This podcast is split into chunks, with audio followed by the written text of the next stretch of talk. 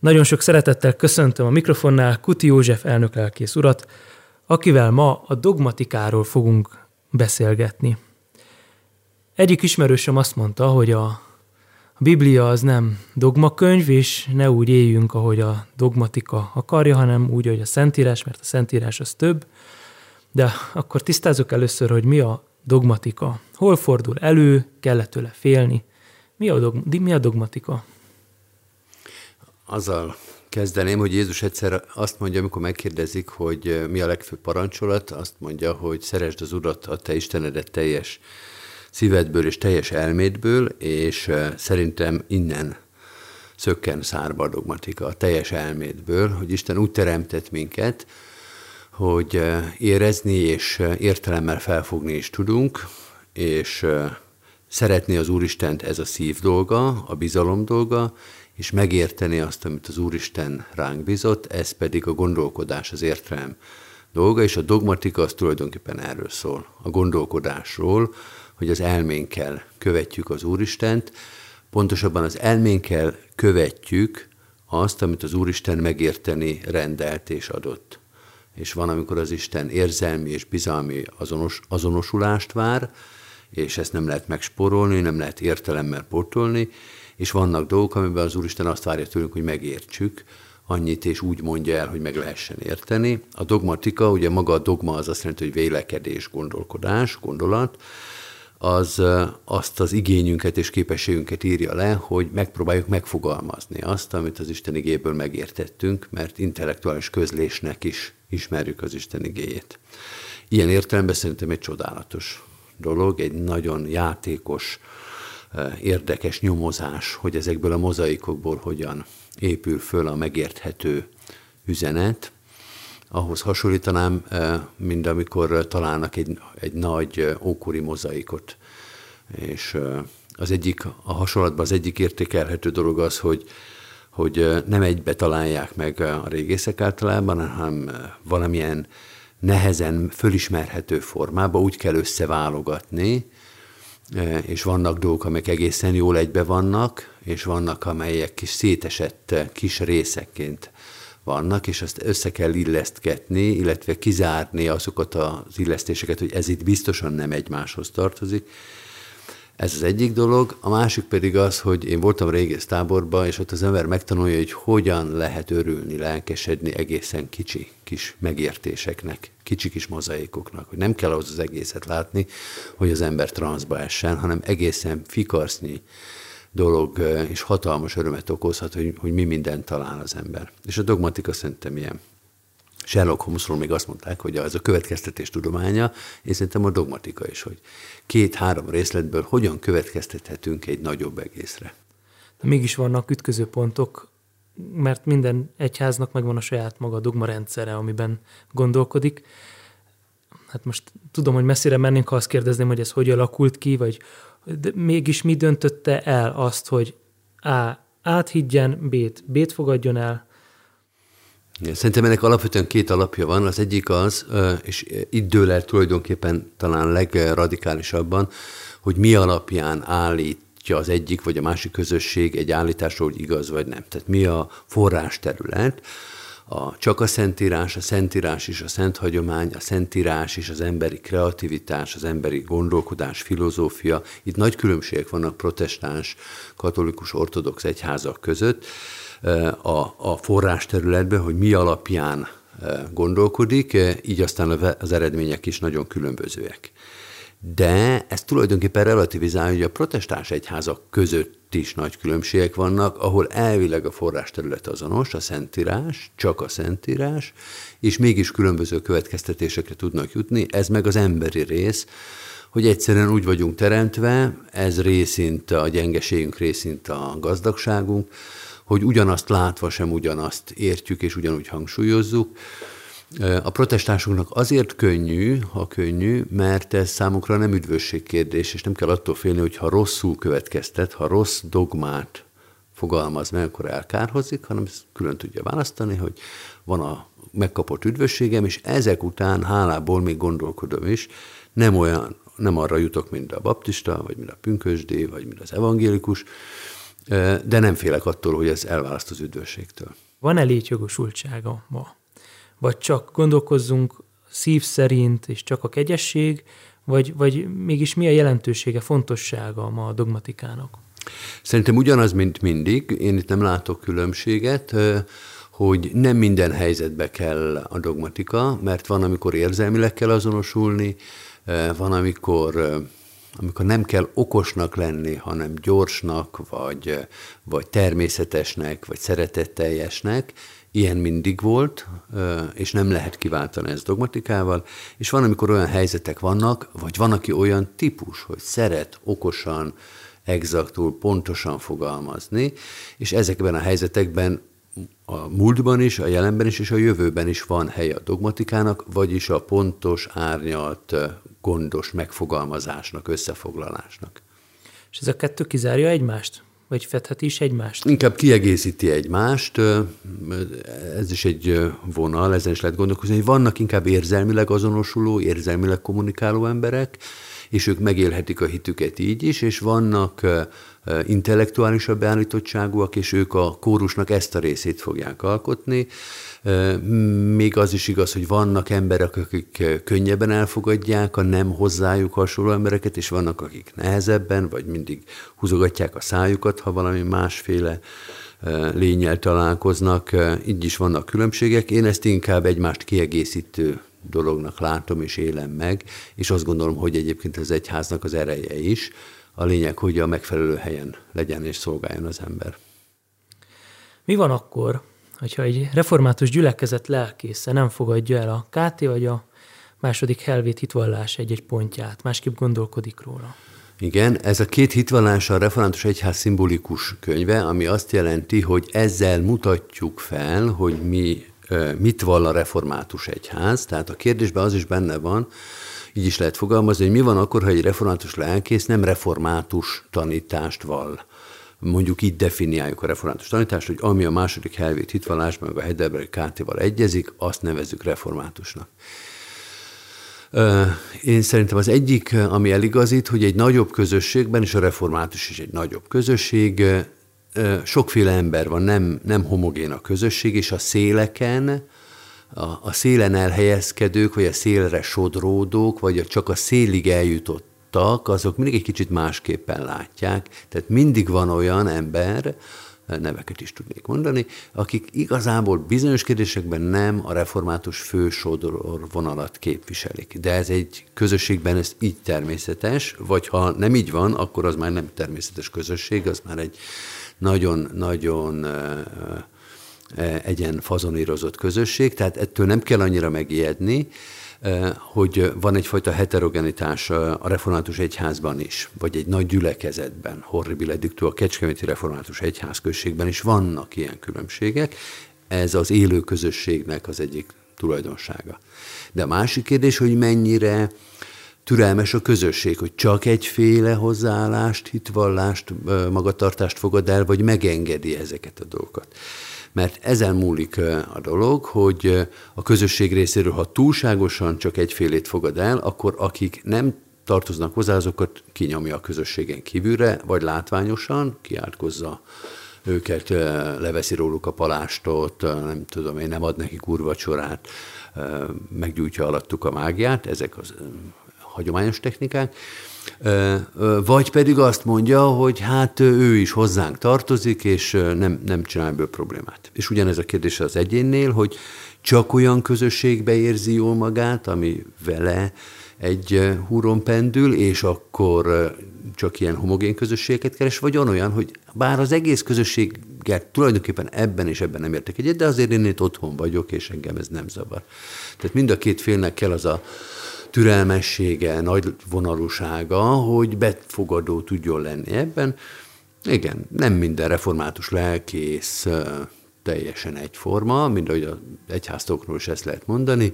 Én úgy ismertem meg a kecskeméti református egyházközségét, mint ami türelmes, heterogén közösség, és nagy különbségek nincsenek, de a különbségektől alapvetően nem ijed meg, és nem görcsöl. Ha végig tekintünk a történelmen, láthatjuk, hogy azért ennek a tantárgynak, vagy rendszeres teológiának is van egy fejlődése.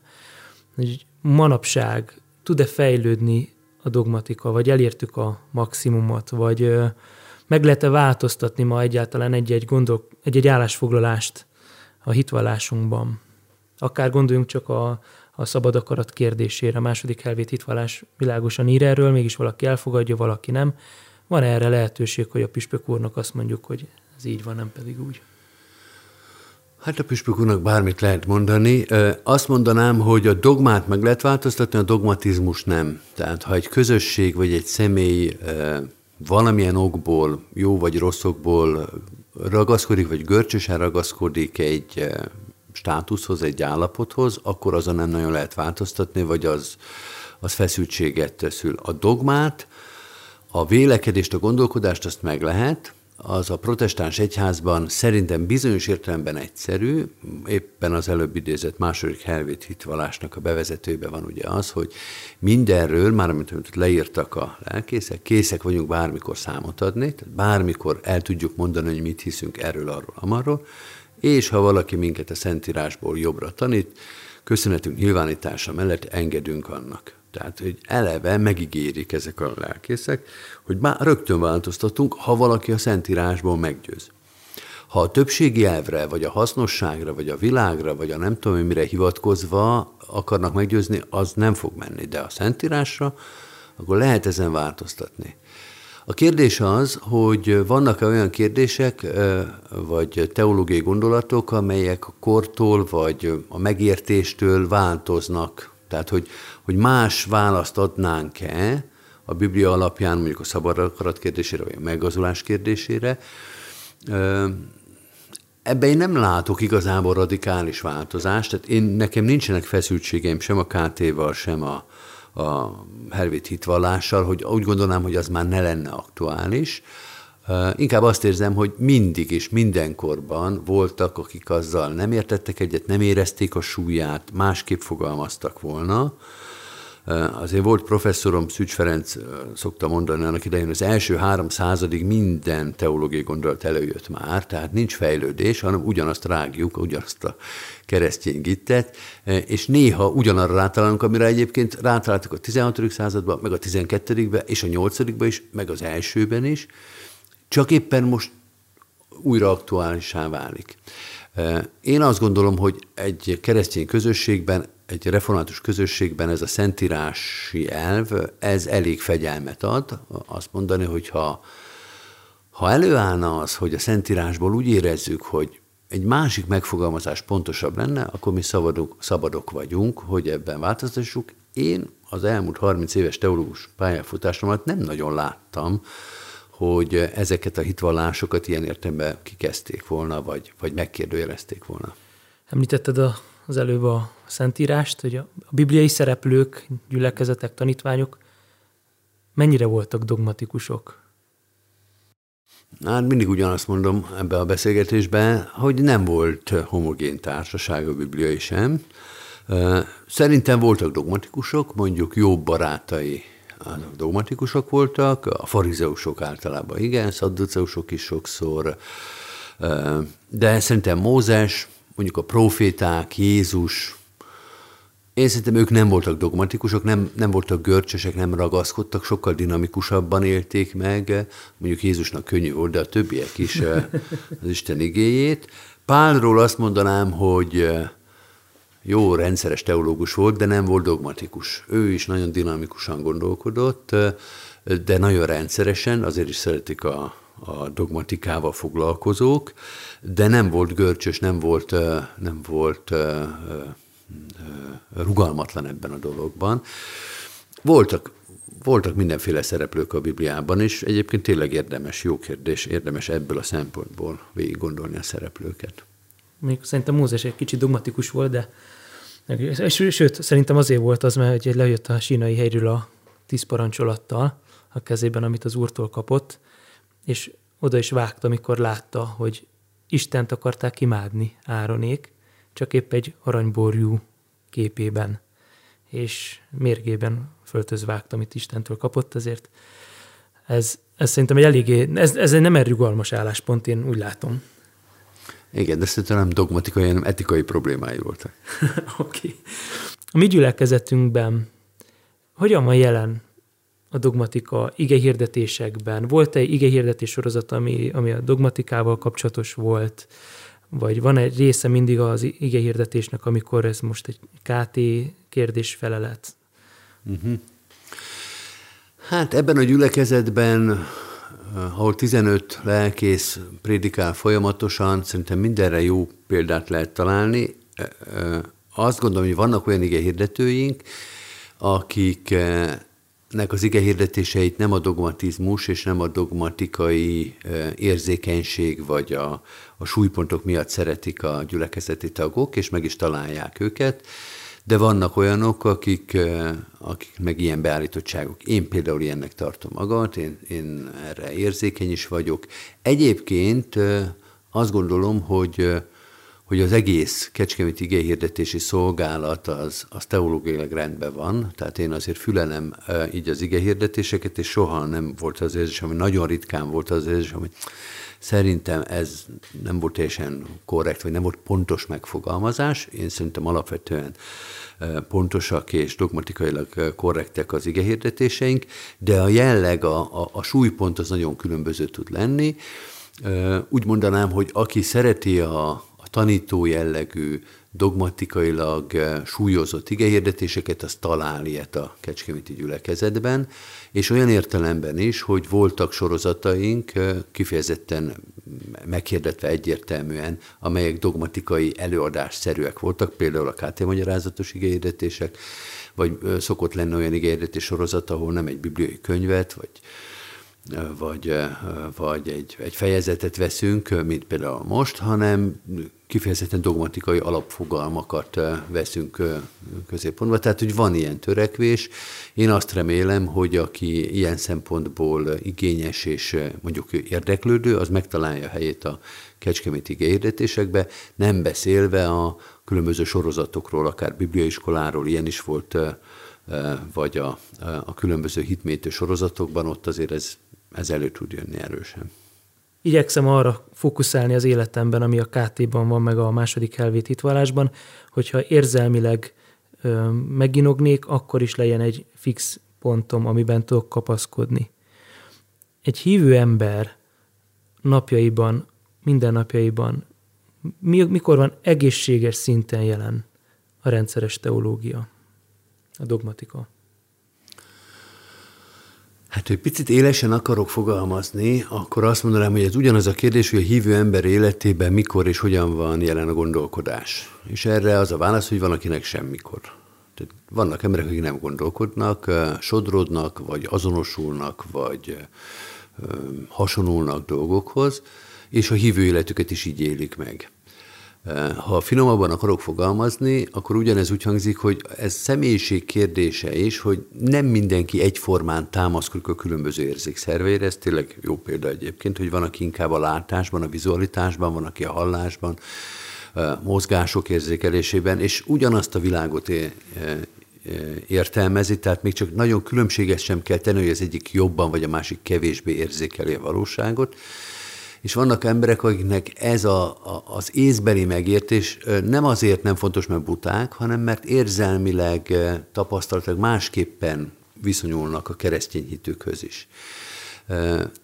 Ezt a személyiséget szabad megélni a hitben, Isten teremtett minket ilyenné, mindenkinek szüksége van azért a megértésre, tehát azért felmentés nincsen, de nem mindenkinek ugyanolyan súllyal. Szerintem vannak olyanok is, akik elsősorban így kapcsolódnak, talán érzelmileg, ha nem is szegény, de nagyon visszafogott emberenek ismerhetjük őket, de elsősorban az eszükkel, az értelmükkel közelítenek a keresztény hitükhöz is, és megérteni akarnak, és talán egy picit távol is tartják az érzelmeket maguktól. Én ezt a vegyes típust látom egyébként a gyülekezetben is, meg a mindennapokban is. Az lehet, hogy a korszellem egy kicsit az érzelem felé viszi most az embert. Hogy voltak korok, amelyek inkább racionálisak voltak, kicsit szárazak is, de nem is voltak olyan hiszékenyek, olyan könnyen lépre csalhatók, mint a mai kor, ahol sokszor nem a racionalitás, nem az észbeli, nem a dogmatikai gondolkodás, hanem az érzelmi azonosulás számít. Most lehet, hogy ennek van inkább ideje. Én egy kiegyensúlyozott érzékelésre teszem a voksomat. Melyek azok a kérdések, amik régen teljesen elfogadottak voltak, ma már meg egyszerűen se tudjuk képzelni, hogy ez így van, és kiveri a biztosítékot. Hát erre utalnék, amit az előbb mondtam, hogy az első 3 században megtörtént minden, sőt a Szücs úgy mondta, hogy minden herezis előjött már az első 3 században, tehát semmi hülyeséget nem tudott az ember kitalálni 2000 év alatt, amit az első 3 évszázadban eltalált volna már ki kereszténységgel kapcsolatban. Tehát én itt nem látok igazából időbeli elmozdulást, a pontos teológiai megfogalmazás, tehát a pontos dogmatika az egyrészt nagyon munkás dolog, sokat kell hozzá olvasni, gondolkodni, és igényesnek kell lenni, ez nem sajátja az emberiségnek, a nagy tömegeknek, tehát könnyen elmegy valamilyen tévtanítás irányába, vagy pongyol a pontatlan megfogalmazás irányába. Én inkább ezt érzem, hogy nem azért, mert most, meg régen, hanem mert, hogy aki nem pontos, vagy aki nem fejez rá hangsúlyt, az bizonyos dolgokat nem tud elfogadni. Például látom, hogy a bűnnel, bűnbánattal, bűnbocsánattal, megbocsátással kapcsolatban az embernek valószínűleg mindig is voltak problémái. Most egy kicsit olyan, mintha ez aktuális lenne, de szerintem például a 16. században is nagyon aktuális volt, és majdnem egy egész reformáció született ebből, de most is úgy néz ki, hogy bizonyos egyházi társadalmakban kellemetlen téma ez a bűn. Inkább úgy kéne, hogy az Isten szeretet, az minden mennyiségben mehet, az Isten megbocsát, pláne egy csomó dolog mehet, de az, hogy bűnösök vagyunk, hogy bűnbánatot kell tartanunk, hogy szembe kell nézni magunkkal, hogy önmagunkban képtelenek vagyunk a jóra, hogy önmagunkban képtelenek vagyunk az üdvösségre, ezekre nem PC témák, és akkor ezekről inkább ne beszéljünk. De ez nem azért van, mert a 21. században most éppen van ilyen, de ez korábban is lehetett probléma, tehát ez nem korfüggő, hanem visszatérő kísértés.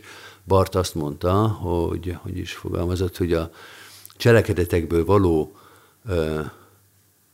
üdvösség,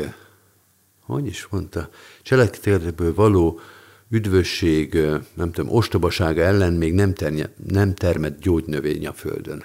Tehát, hogy ebbe újra és újra belemegy az ember, mindegy, hogy melyik században. Igen, ez a bűnkérdés érdekes, mert a március 12-én lesz evrefesték, ahol Polvaser könyvét vesszük elő, és ebben a könyvben a szerző nagyon sokat foglalkozik az evangéliummal, és az evangélium és a bűn kapcsolatával.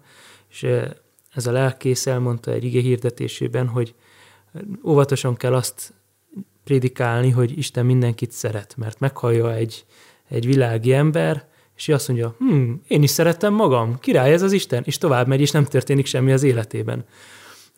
Ez csak ilyen vicces dolog, de egy nagyon komoly dolog egyébként maga a bűnkérdése, szerintem is egyik legfontosabb. Már ugye abban nem nagyon értünk egyet, itt a gyülekezetben ismerek embereket, akik azt mondják a Szentírásra hivatkozva, hogy Isten mindenkit szeret, mert hogy maga a szeretet. Én meg azt mondom, hogy Isten nem szeret mindenkit, attól még lehető maga a szeretet, miután azt mondja az Úr, hogy Jákobot szerettem, Ézsaut meg gyűlöltem, ezt így akkor nem szeretett mindenkit. Továbbá úgy szerette a világot, jön a klasszikus János 3.16 idézet, de ott János a kozmosz szót használja, és arra a világra érti, ami a sokféleségű embert jelenti, tehát a négert, a nőt, a férfit, a gyereket, az indiait, nem pedig az egész földkerekségen lévő összes embert. Viszont, és ezt Calvin úgy magyarázza, hogy Isten azokat szereti, és azokat nagyon szereti, és azért az életét adta, akik az ő kiválasztottai. Tehát azokért halt meg, azoknak van bűnbocsánata, akiket elrendelt erre, de nem mindenkit rendelt el. És akit nem rendelt el erre, azt nem fogja úgy szeretni, hogy életét adja érte, mert akkor hiába való lenne az ő halála és feltámadása, ami meg nem lehet. Bocsánat, megfeledkeztem magamról. Nem, jó, ez egy jó dogmatikai téma, szerintem ezen a téren még lesznek meglepetések. Tehát arra gondolok, hogy a dogmatikának az egyik kísértése, illetve az emberi kísértés, hogy, hogy, hogy a megértési folyamatot feszültségmentesen szeretné lezárni, és nehéz elfogadni a dogmatikában, egyébként minden tudásban, de a dogmatikában is, hogy vannak nyitva maradt, vagy feszültségben maradt kérdések. És én úgy éreztem, hogy az előbbi eszmefuttatás az egyfajta nyugalmi állapot felé törekszik, hogy így lehet megérteni azt, és így kerül a helyére azt, és ez a dogmatikában érthetően jelen van, és vannak helyzetek, amikor bizonyos dolgok nem kerülnek helyre, olyan puzzle darabok maradtak, amelyek nem illeszthetők össze, és akárhogy forgatjuk, valamelyik böki a másikat, és hogy ez a feszültség, ez a dogmatikában itt marad. Én azt gondolom, hogy az Isten mindenkit szeret, egyrészt én ezt nem zárnám ki, és az előbbi általad említett állítások ugyan bökik ezt a puzzle darabot, de ettől még nem biztos, hogy ez a puzzle darab nem igaz. Ez szerintem egy titok, hogy ez mit jelent, hogyan van kapcsolatban az Ézsau-Jákob párhuzammal, tehát, hogy a tükör által homályosan állapotában vannak dolgok, amelyek azt mondjuk, hogy ezt a két megállapítást kimondhatjuk, nagyjából biztosak vagyunk, és úgy néz ki, mintha a kettő együtt nem lehetne igaz, és a mi rendszerünkben nem is igaz, és akkor az Úristen egy olyan teret, egy olyan dimenziót hoz létre, ahol a mi háromdimenziós gondolkodásunkba össze nem illő dolgok az ő 100 dimenziójába szépen összesimulnak, és ez lesz szerintem a nagy csodálkozás, hogy ami totál kizárta egyik a másikat, az hogyan simul össze majd az Isten rendszerében. Mondjuk ezt meg tudom magyarázni éppen, hogy ugyan, de értem, amit mondasz. Abba biztos voltam, hogy te meg tudod magyarázni. Ez a dogmatikának egyébként, hogy visszatérjünk a témához, ez szerintem az egyik szép feladat, hogy meg kell próbálni ezeket a dolgokat magyarázni, azzal az alázattal, hogy egyrészt majd nagy lesz, csodálkozás lesz ott a mennybe, hogy mennyire másképpen van, mennyire gazdagabb ez az egész, és hogy a megértési vágy, ezért van a dogmatikának köze a herezishez, mert a heretikusok, a tévtanítók is, egy részük csak hebehúrgya volt és gondatlan, ez a kisebbik része, aki nem olvasta a Szentírást, csak beszélt össze-vissza, de nem ez a jellemző, hanem a fanatikus megértési vágy, hogy nem nyugszik, nem áll le a gondolkodással, bizonyos értelemben túl is húzza a dolgot, mert hogy hajtja belül a megértési vágy, hogy a kérdésekre pontos, szép válaszok érkezzenek, hogy ez termeli a tévtanításokat, de ez egy pozitív folyamat, nem a tévtanítás, hanem a megértési, a megfogalmazási vágy, hogy is van ez, mit kell érteni az alatt, hogy Ézsau gyűlölte, mi köze van ennek ahhoz a gyűlölethez, amit én érzek a szomszédom vagy a főnököm iránt is. Hogy...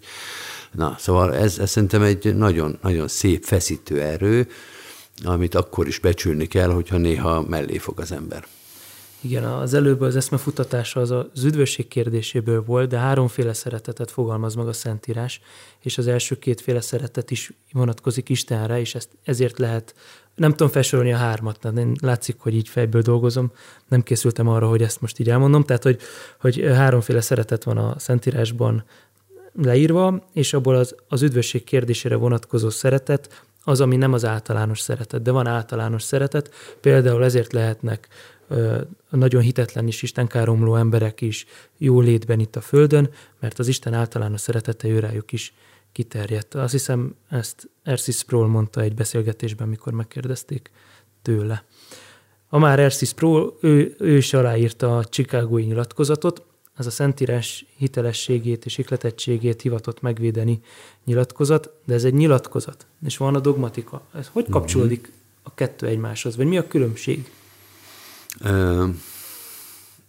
Hát erre szerintem két ellentétes választ lehet mondani. Az egyik az, hogy nincs különbség, mert a hitvallás, vagy a hitvallásos gondolkozás és megfogalmazás és szöveg, és a nyilatkozat az ugyanaz, meg akarjuk érteni Istennek a tanítását, igazságát, azt meg akarjuk fogalmazni, és egy adott helyzetben, adott szituációban el akarjuk mondani. Ez tulajdonképpen ugyanaz a cselekedet. Talán annyi különbség van, hogy a hitvallások azok általános jellegűek, az egész keresztény tanítást próbáljuk valamilyen értelemben, rendszerben foglalva elmondani. A nyilatkozatok, mint ahogy utaltál is rá, egy-egy konkrét helyzetben próbálnak nem mindenről beszélni, hanem egy bizonyos kérdésben azt mondani, hogy ebben a kérdésben ez a szerintünk biblikus helyes álláspont. Státuszkonfessionizba, hitvallásos helyzetbe kerül az ember, és ahogy hallja a tévtanításokat, vagy ahogy nyomul a butaság, vagy az istentelenség, vagy a pontatlanság, azt mondjuk, na álljunk meg, szerintünk ez nem így van, szerintünk így van. De csak az az egy kérdés. Biblia ihletettsége, vagy a bűnbocsánat, vagy a bármely nyilatkozat, bármi, tehát egy konkrét helyzet. Tehát ilyen értelemben van jellemző azonosság is, hogy Isten igéinek, Isten tanításának a pontos megfogalmazása, ez hajtja. A nyilatkozatok, vagy az ilyen aktuális hitvallások, azok az egyházi közösség érzékenységét mutatják, hogy bizonyos helyzetekben külön erre a kérdéses szituációra kell megfogalmazni dolgokat, és akkor jó is, hogy ilyen születik, sok ilyen van, érdemes is ezeket ismerni, mert, ismétlés, úgyis mindig ugyanaz van, tehát amit megfogalmaztak bizonyos egyháztestek egy bizonyos szorongattatásba, az a szorongattatás az 200-300 éven belül újra kezdődik, és akkor jó lesz tudni, hogy ugyanebben a helyzetben a skótok vagy az amerikaiak mit mondtak. Számodra a második helvét hitvallásból melyik résszel volt a legnehezebb megbirkózni? Hát nehéznek nem mondanám, én kifejezetten szerettem pláne tanulni a második helvét hitvallást, inkább úgy mondanám, hogy akkor fordulok hozzá, vagy akkor foglalkozom vele, amikor sok időm van, és elmélyülten tudok dogmatikával foglalkozni, vagy egy kérdést átgondolni, mert én nagyon szeretem a pontos, szép, exakt megfogalmazásait, bizonyos értelemben jobban is, mint a Kátét, mert az ugye föl van szabdalva, tehát az egy másik szempontból jó.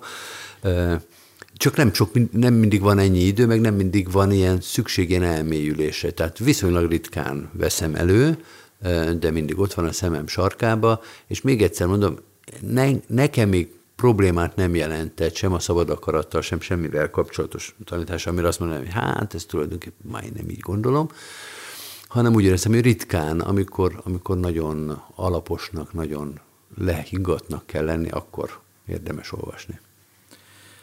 Volt szó a Kátéról, a második helvét hitvallásról, viszont van még több hitvallás, például a liturgiai rendben benne van az apostoli hitvallás is, el szoktuk mondani. Igen, erről is egy kicsit az előbb beszéltünk, hogy sokféle hitvallás van, és én például nagyon szeretem, a Koinonia kiadó is foglalkozott ezzel, meg protestáns kiadók újra és újra programszerűen kiadják ezeket a különböző nemzeti hitvallásokat, meg az egyház történetnek, a dogma történetnek különböző stációi ezek. Ez szerintem egy nagyon, nagyon szép és kedves dolog, hogy hát végülis mindenkinek ugyanez a kérdés, minden korba, és hogy minden korba, vagy pontosan nem mindig, de újra és újra előjön az egyházi késztetés, hogy ezt most üljünk le, és ezt fogalmazzuk meg pontosan.